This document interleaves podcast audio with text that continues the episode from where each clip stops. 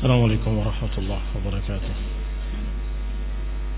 إن الحمد لله نحمده ونستعينه ونستغفره ونعوذ بالله من شرور أنفسنا ومن سيئات أعمالنا من يهده الله فلا مضل له ومن يضلل فلا هادي له وأشهد أن لا إله إلا الله وحده لا شريك له وأشهد أن محمدا عبده ورسوله صلى الله عليه وعلى آله وأصحابه والتابعين وتابع التابعين ومن تبعهم بإحسان إلى يوم الدين. يا أيها الذين آمنوا اتقوا الله حق تقاته ولا تموتن إلا وأنتم مسلمون. يا أيها الناس اتقوا ربكم الذي خلقكم من نفس واحدة وخلق منها زوجها وبث منهما رجالا كثيرا ونساء. واتقوا الله الذي تساءلون به والأرحام. إن الله كان عليكم رقيبا. يا أيها الذين آمنوا اتقوا الله وقولوا قولا سديدا. يصلح لكم أعمالكم ويغفر لكم ذنوبكم. ومن يطع الله ورسوله فقد فاز فوزا عظيما. أما بعد فإن خير الحديث كتاب الله وخير الهدي هدي محمد صلى الله عليه وعلى آله وسلم. وشر الأمور محدثاتها فإن كل محدثة بدعة وكل بدعة ضلالة وكل ضلالة في النار إخواني في الدين أعزكم الله kaum muslimin yang saya hormati kita lanjutkan kajian kitab Tahdhib Sirah Ibn Hisham dan kemarin sudah kita baca ucap, ucapan dan riwayat dari Ibn Ishaq bahwa orang-orang yang turun ke kubur Rasulullah SAW ketika menurunkan jenazah beliau ada beberapa orang. Ali bin Abi Thalib dan Al-Fadl Ibn Abbas dan Qusam Ibn Abbas dan Syukran Maula Rasulullah SAW berarti Ali bin Abi Talib ponakan Rasulullah SAW dan Fadl Ibn Abbas Qusam Ibn Abbas anak paman Rasulullah SAW dan Maula. Maula adalah bekas budak yang dimerdekakan yang bernama Syukran. Waqad khala Aus Ibn Khawli li Ali bin Abi Talib. Dan satu lagi yang bukan kerabat tetapi minta kepada Ali bin Abi Talib untuk mengizinkan dia ikut membantu. Dan berkata ya Ali anshudukallah wa hadzuna min Rasulillah wahai Ali aku minta kepadamu dengan nama Allah berikan bagianku dalam pengurusan jenazah Rasulullah SAW. Maka Ali pun mengizinkan. Karena memang diriwayatkan dalam riwayat yang sahih. Rasulullah SAW bersabda, siapa yang meminta kepadamu dengan nama Allah, maka berikanlah. Maka Ali pun menyatakan, enzil, turunlah kalau begitu. Maka diizinkan untuk turun. Berarti beliau orang yang ke lima. Ali bin Abi Talib, Fadl ibn Abbas, Qusam ibn Abbas dan Syukran Maula Rasulullah SAW dan yang kelima Aus ibn Khawli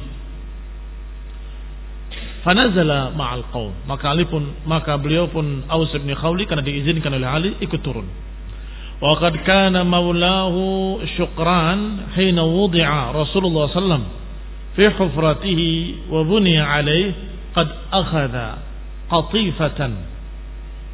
Sedangkan Syukran Maula Rasulullah SAW ketika beliau ketika Rasulullah SAW diletakkan di kuburnya atau di lubang kuburnya dan mulai akan dikubur beliau mengambil ini syukran Maula Rasulullah SAW mengambil qatifatan qatifah adalah kisah hamparan yang biasa dipakai oleh Rasulullah SAW. Qad kana Rasulullah SAW yalbasuha. Kadang-kadang dipakai oleh beliau. Kadang-kadang dijadikan hamparan oleh beliau. Diambil oleh beliau ini. Oleh syukran. Kemudian diikut dimasukkan ke dalamnya. Ikut dikubur. Tidak ada keyakinan apa-apa. Hanya berkata, Wallahi la yalbasuha ahadun ba'daka abada Kata budak ini yang telah dimerdekakan oleh Nabi SAW. Dia berkata demi Allah tidak ada lagi yang berani memakainya setelahmu. Nggak ada seorang pun yang layak atau yang berani memakainya setelahmu. Maka ikuti kubur bersamanya. Qala fadufinat ma Rasulullah sallallahu alaihi wa ala alihi wasallam. Maka dikuburkan bersamanya. Atifah tadi. Wa qad kana al-Mughirah bin Syu'bah dan bahwasanya Mughirah bin Syu'bah mengaku-ngaku radhiyallahu taala anhu bahwa beliau adalah orang yang terakhir bersama Nabi SAW atau terakhir berpisah dengan jenazah Nabi SAW. Mengapa demikian? Kenapa dia mengaku-ngaku? Padahal pantasnya yang paling terakhir adalah yang ikut turun ke kuburnya. Kata beliau yang menceritakan kejadiannya akhadtu khatimi fa'alqaituhu fil qabr. Waktu itu aku ambil cincinku dan aku lemparkan ke kuburnya. Dan aku katakan, "Inna khatimi saqata minni." Aku berkata, sesungguhnya cincinku jatuh dari tanganku. Kata beliau, "Innama tarahtuhu amdan." Padahal aku sengaja menjatuhkannya karena aku ingin menyentuh Rasulullah SAW. Demikianlah mereka sangat cintanya kepada Rasulullah SAW sehingga ada yang meminta pada Ali anshudukallah aku meminta kepadamu dengan nama Allah izinkanlah aku membantu berikan bagian untukku demikian pula Mughirah Ibn Syu'bah. Menyengaja menjatuhkan cincinnya dan kemudian berkata aku kejatuhan cincin atau jatuh cincinku dari tanganku. Maka turunlah beliau untuk mengambil cincinnya sebelum dikuburnya sehingga beliau bisa menyentuh Rasulullah SAW dan beliau menyatakan sungguh itulah akhir. Aku menyentuh Rasulullah sallallahu alaihi wasallam fa akuna ahdatsan nas ahdan bihi sallallahu alaihi wasallam. Maka jadilah aku yang paling terakhir bersentuhan dengan Rasulullah sallallahu alaihi wa ala alihi wasallam. Diriwayatkan pula dari Miqsam namanya atau kunyahnya Abdul Qasim maula dari Abdullah ibn Harith ibn Naufal dan juga an maulahu dari maulanya dari Abdullah ibn Harith dia berkata i'tamartu ma'a Ali bin Abi Talib kata beliau ini aku pernah umrah bersama Ali bin Abi Talib radhiyallahu alaihi semoga Allah meridhoinya di zaman khilafah Umar bin Khattab radhiyallahu taala anhu atau di zaman Uthman. Rawinya meragukan apakah di zaman Umar atau zaman Uthman. Fanazala ala ukhtihi Ummu Hani. Maka Ali bin Abi Thalib ketika umrah singgah di tempat saudara perempuannya yang bernama atau berkunyah Ummu Hani binti Abi Thalib.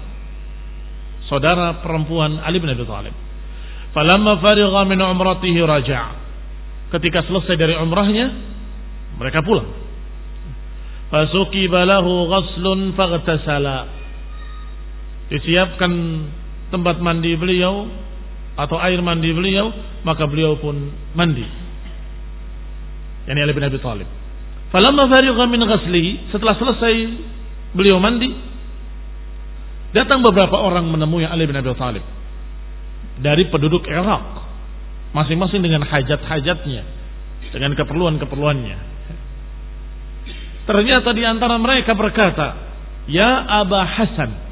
Wahai Aba Hasan. Atau Abal Hasan. Ini julukan Ali bin Abi Talib. Ji'naka nas'aluk an amrin nuhibbu an tukhbirana anhu. Kami datang kepadamu dari Irak karena kami ingin menanyakan kepadamu tentang satu perkara. Yang aku ingin, aku suka, engkau kabarkan kepadaku, wahai Ali ibn Abi Thalib.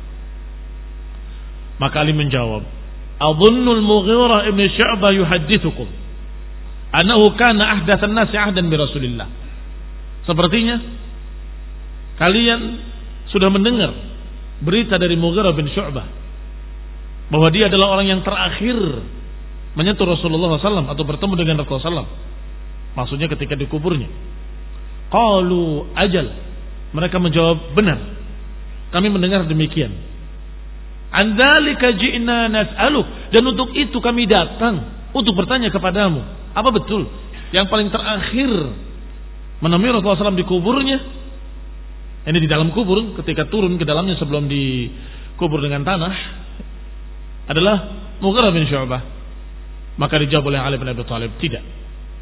Ahdathun nas ahdan bi Rasulullah SAW Qutham ibni Abbas. Tidak. Sesungguhnya yang terakhir yang terakhir bertemu Rasulullah SAW atau terakhir bersentuhan dengan Rasulullah SAW dengan jasad Rasulullah SAW adalah Qutham ibni Abbas.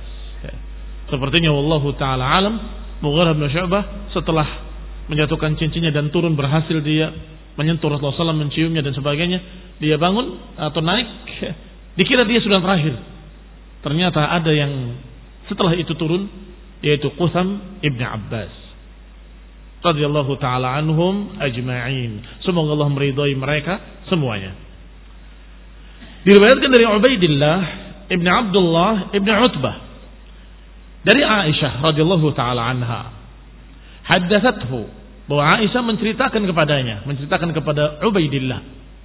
Qalat kata Aisyah, karena ala Rasulullah SAW khamisatun sauda. Bahwa Rasulullah SAW memiliki selimut hitam. Hina bihi waja'uhu. Ketika sakit beliau sangat.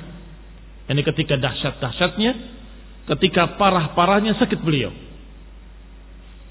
Qalat kata Aisyah. Fahuwa yada'uha marratan ala wajhih. Maka selimut hitam ini Rasulullah SAW pegang ketika sedang merasakan sakit sakaratul maut. Sesekali beliau tutupkan ke wajahnya. Sesekali beliau buka. Maratan yakshifaha anhu. Sesekali menutupnya, sesekali membukanya, sesekali menutupnya karena sedang merasakan sakitnya. Sambil berkata ketika itu qatalallah qauman ittakhadhu qubur anbiya'ihim masajid Semoga Allah memerangi satu kaum yang menjadikan kuburan-kuburan nabi-nabi mereka sebagai masjid. Yuhadzir min dalika ala ummatihi. Beliau memperingatkan yang demikian atas umatnya. Jangan sampai menjadi kaum seperti kaum yang terdahulu yang menjadikan kuburan-kuburan nabi-nabinya sebagai tempat ibadah. Ini disebutkan dalam riwayat-riwayat yang sahih dengan lafat-lafat yang sangat banyak yang hampir sama semuanya, ada yang ringkas, ada yang luas bahwa Rasulullah SAW dalam riwayat yang lebih panjang menyatakan dengan kalimat la'anallahu al-yahud wan nasara ittakhadhu qubur anbiya'ihim masajid. Semoga Allah melaknat Yahudi dan Nasrani karena mereka menjadikan kuburan nabi-nabinya sebagai masjid, sebagai tempat ibadah. Yuhadzir min dalika ala ummati. Oh dalam lafaz tadi yuhadziru ma sana'u. Yuhadir ma sana'u artinya memperingatkan umat Islam dari perbuatan Yahudi dan Nasrani. Kaum muslimin yang saya hormati. Tentunya ini menunjukkan betapa pentingnya perkara ini. Karena Rasulullah sallallahu alaihi wa ala wasallam sedang sakaratul maut sedang sakit-sakitnya, puncak sakitnya, yang sebentar lagi akan wafat. Biasanya seorang yang dalam keadaan merasakan dia sakarat, merasakan sakit akan wafat, biasanya akan mengucapkan perkara yang paling penting karena kesempatan tinggal sedikit. Ternyata yang dipikirkan oleh Rasulullah SAW adalah khawatir kalau kuburannya dijadikan tempat ibadah. Khawatir kuburannya dijadikan tempat ibadah. Maka dikatakan oleh beliau qatalallah qauman. Dalam satu lafaz. Dalam lafaz lain La'anallahu al-yahud wan nasara. Allah melaknat Yahudi dan Nasrani karena mengambil kuburan nabi-nabi mereka sebagai masjid. Ya ini betul-betul dibangun masjid di atasnya atau dijadikan fungsinya seperti fungsi masjid, tempat ibadah. Dan ini dalil yang sangat kuat bahwa yang namanya kuburan tidak boleh dijadikan tempat ibadah. Yang namanya kuburan tidak boleh dibangun sebagai masjid. Ini kebiasaan-kebiasaan di Indonesia. Dan subhanallah sama juga dengan kebiasaan di Mesir dan kebiasaan di Pakistan dan di Irak. Kalau ada kuburan orang soleh dibangun masjid. Padahal Nabi sudah menyatakan la'anallahu al-yahud. Ittakhadhu qubur anbiya'ihim masajid. Semoga Allah melaknat Yahudi karena menjadikan kuburan nabinya sebagai masjid. Yuhaddir ma sana'u. Maknanya wahai kaum muslimin, kalau aku benar-benar wafat, kalau aku benar-benar meninggal, jangan jadikan kuburanku sebagai tempat ibadah, jangan jadikan kuburanku sebagai masjid. Kaum muslimin yang saya hormati. Hanya saja Allah wa ma syaa fa'al. Takdir Allah dan apa yang Allah kehendaki pasti terjadi. Masjid Rasulullah SAW diperluas, diperluas, diperluas. Ya. Diperluas kalau ke kanan, kuburan Nabi nggak akan masuk ke masjid. Tetapi kebiasaan mereka waktu itu, khususnya di zaman Turki, bukan memperpanjangnya ke kanan, tapi memperpanjangnya simetris, kanan ke kiri dengan seimbang, kanan kiri dengan seimbang. Sehingga jadilah kuburan Rasulullah SAW sudah di dalam masjid. Tetapi bukan membangun masjid di kuburan, memperluas masjid. Maka terpaksa masuk akhirnya kuburan tersebut dalam masjid. Maka nasihat para ulama dengan apa yang sudah terjadi sekarang ini. Kalau kita ke Masjid Nabawi, maka niatkan untuk ke masjid dan mengambil fadilah masjid. Dan setelah itu kita mengucapkan salawat kepada Nabi ketika masuk masjid. Sebagaimana kata Imam Malik rahimahullah. Dan jangan menyengaja ke dekat kuburan Nabi untuk sholat di sana.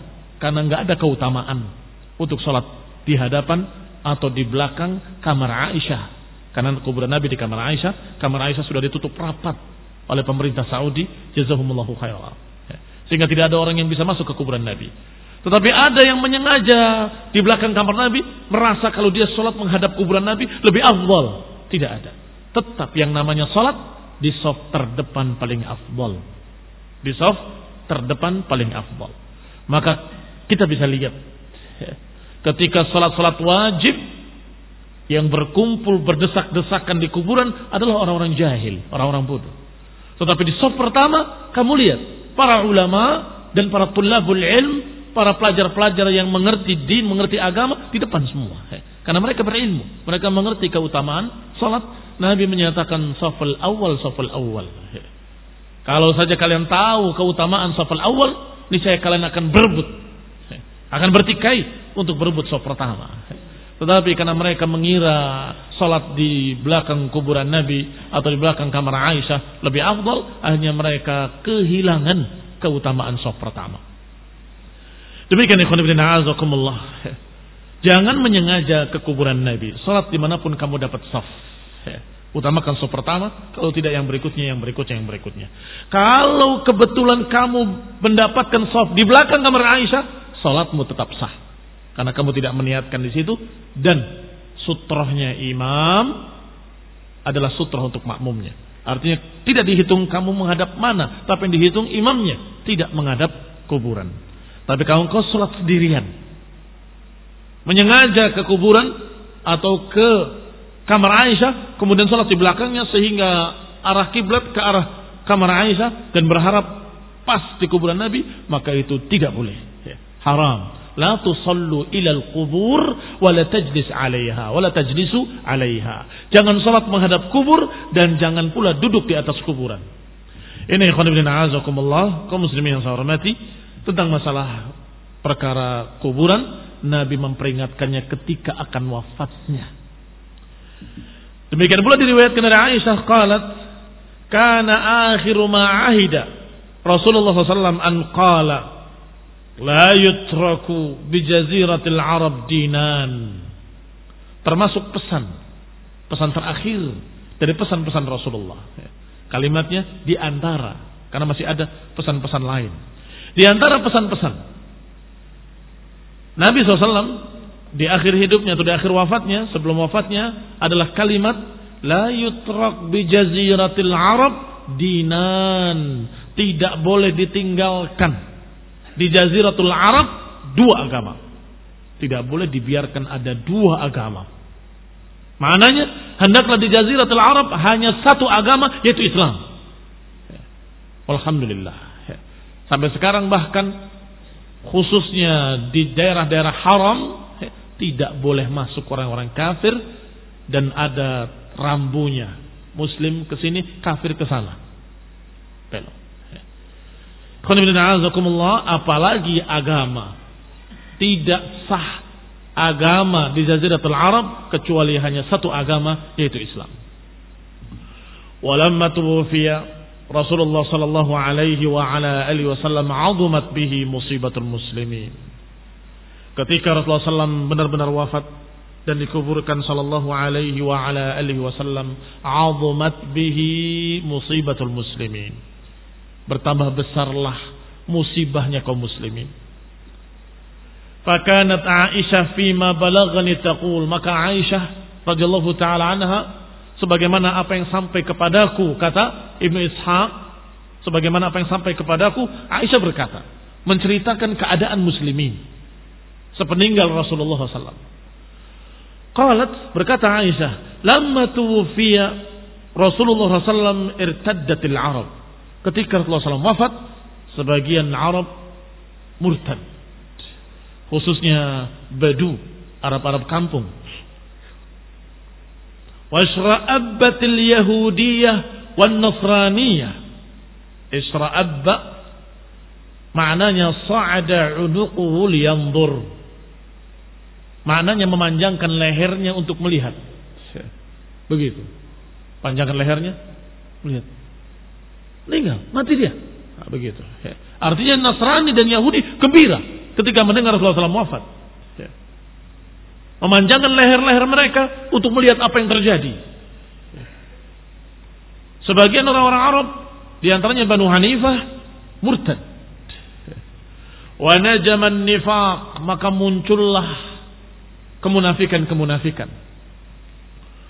Wasara al-muslimun kal ghanamil matirah fil lailati syatiyah. Maka akhirnya kaum muslimin seperti kambing-kambing terkena hujan di malam yang dingin. Kambing-kambing yang terkena hujan di malam yang dingin. Mereka dalam keadaan berlarian ke sana kemari, tidak jelas mau ke mana. Ini keadaan muslimin digambarkan seperti itu. Karena mereka kebingungan. Rasulullah SAW meninggal, terus bagaimana kami? Seperti anak ayam yang kehilangan induknya. Mereka ke sana kemari, bingung apa yang mereka lakukan. Lifaqdi nabiyihim karena mereka kehilangan nabi mereka sallallahu alaihi wa ala alihi wasallam hatta jama'ahumullahu ala Abi Bakrin hingga mereka disatukan kembali di bawah kepemimpinan Abu Bakar As-Siddiq radhiyallahu taala anhu. Berkata Ibnu Hisham, haddatsani Abu Ubaidah wa ghairuh min ahli ilm. Kata Ibnu Hisham rahimahullah menyampaikan kepadaku Abu Ubaidah dan lain-lainnya dari para ahlul ilmi daripada dari para ulama anna aktsara ahli Makkah lama tuwfiya Rasulullah SAW hammu birruju' anil Islam. Bahwa kebanyakan penduduk Mekah ketika meninggalnya Rasulullah SAW mereka punya keinginan untuk rujuk, untuk meninggalkan Islam kembali, untuk meninggalkan agama Islam. Yang dimaksud adalah mereka-mereka yang baru masuk Islam ketika Fathu Mekah. Artinya bukan muhajirin, bukan ansar. Adapun muhajirin dan ansar, mereka sudah menjadi penduduk Madinah dengan hijrah. Al-ansar orang-orang Madinah. Dan muhajirin orang-orang yang hijrah. Maka akan dikatakan mereka adalah ahlul Madinah. Tapi yang dikisahkan di sini adalah penduduk Mekah yang kemarin masuk ke dalam Islam di Fathu Mekah dengan berduyun-duyun, maka mereka hamu punya keinginan, pengen untuk meninggalkan agama kembali. Wa aradu dzalik dan mereka menginginkan seperti itu, menginginkan untuk kembali kepada agama yang dulu dan meninggalkan agama Islam. Tetapi mereka takut takut kepada Attab ibni Usaid radhiyallahu taala anhu. Khafahum Attab ibn Usaid. Mereka ditakut-takuti, diancam oleh Attab ibn Usaid. Fatawara, akhirnya mereka nggak jadi. Tawara artinya nggak jadi. Mundur lagi. Urung niatnya mau murtad. Karena dia berkata, siapa? Bahwasanya Rasulullah SAW telah wafat. Tetapi agama Rasulullah SAW tetap. Siapa yang meninggalkan agamanya, aku akan penggal dengan pedangku ini. Maka mereka pun urung. Bahkan termasuk yang mengancam mereka adalah Suhail ibn Amr radhiyallahu taala anhu. Padahal termasuk masuk Islamnya baru Hudaybiyah kemarin. Tetapi hasuna islamuhu. Islamnya bagus, sungguh-sungguh, maka dia berbicara. Fahamidallah wa asna alaih.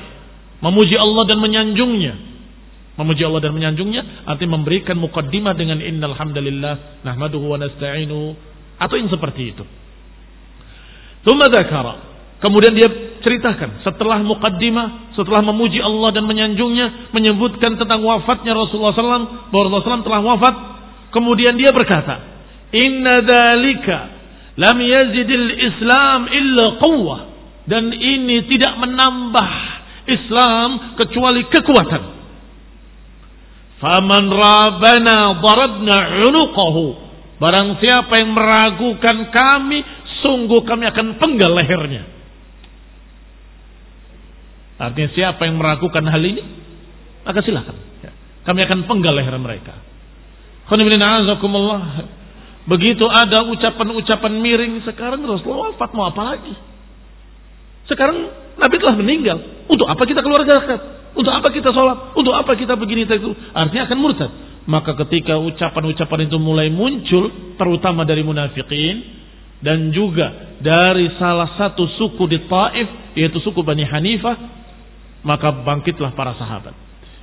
Mengancam, siapa yang berani murtad, aku akan penggal lehernya.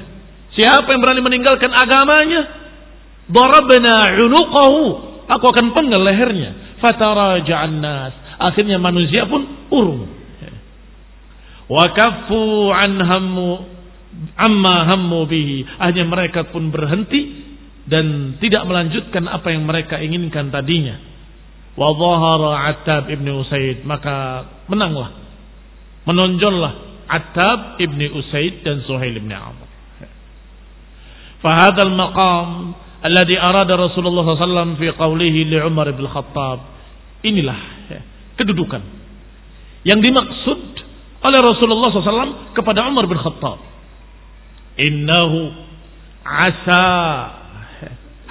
Abi Zaidin innahu asa an yaquma maqaman la tadummuh. Sungguh kata Nabi, sebentar lagi, mudah-mudahan dia akan berdiri dalam satu posisi yang engkau tidak mencercanya. Artinya para sahabat memiliki keistimewaan masing-masing. Masing-masing menonjol dalam kelebihan-kelebihannya. Masya Allah. Ridwanullah alaihim ajma'in. Semoga Allah meridai mereka. Dan di antaranya beliau-beliau ini. Yang tadinya Umar meremehkannya. Ya Rasulullah. Dia orang yang begini. Orang yang begitu. Biar aku bunuh dia. Sabar, sabar. Ketika terjadi Hudaybiyah. Kalau engkau memang Rasulullah, kami nggak akan bikin perjanjian ini. Kami bikin perjanjian karena kami nggak percaya bahwa engkau Rasul. Tulis Muhammad bin Abdullah. Jangan tulis Rasulullah. Itu jengkel Umar. Jengkel para sahabat. Ini kurang ajar. Demikian pula Attab ibni Usaid. Ketika kafirnya Rasulullah SAW mengatakan, biarkan, biarkan, biarkan. Akhirnya ketika masuk Islam asa kata Nabi mudah-mudahan dia nanti akan berdiri dalam satu posisi yang engkau tidak akan mencercanya. Ya. Ternyata inilah sepertinya yang dimaksud oleh Rasulullah SAW. Dia berdiri pada posisi yang membanggakan.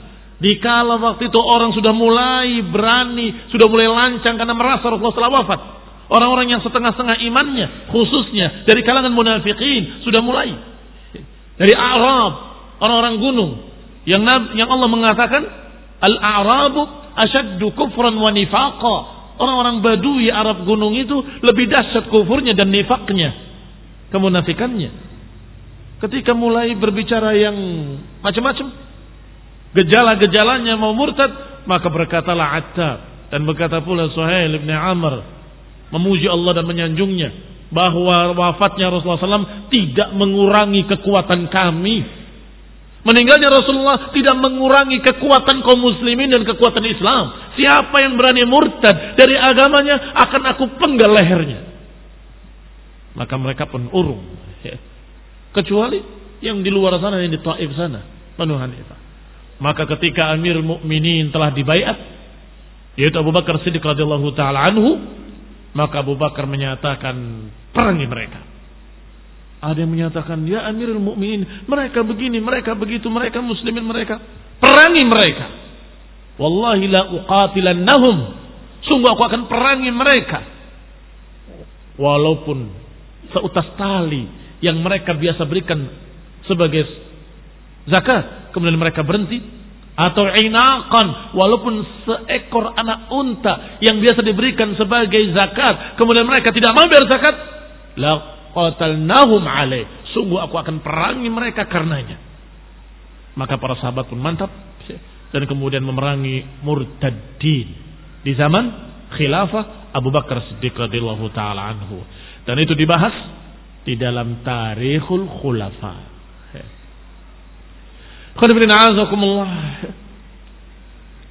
Selebihnya adalah syair-syair yang diucapkan oleh Hasan bin Thabit.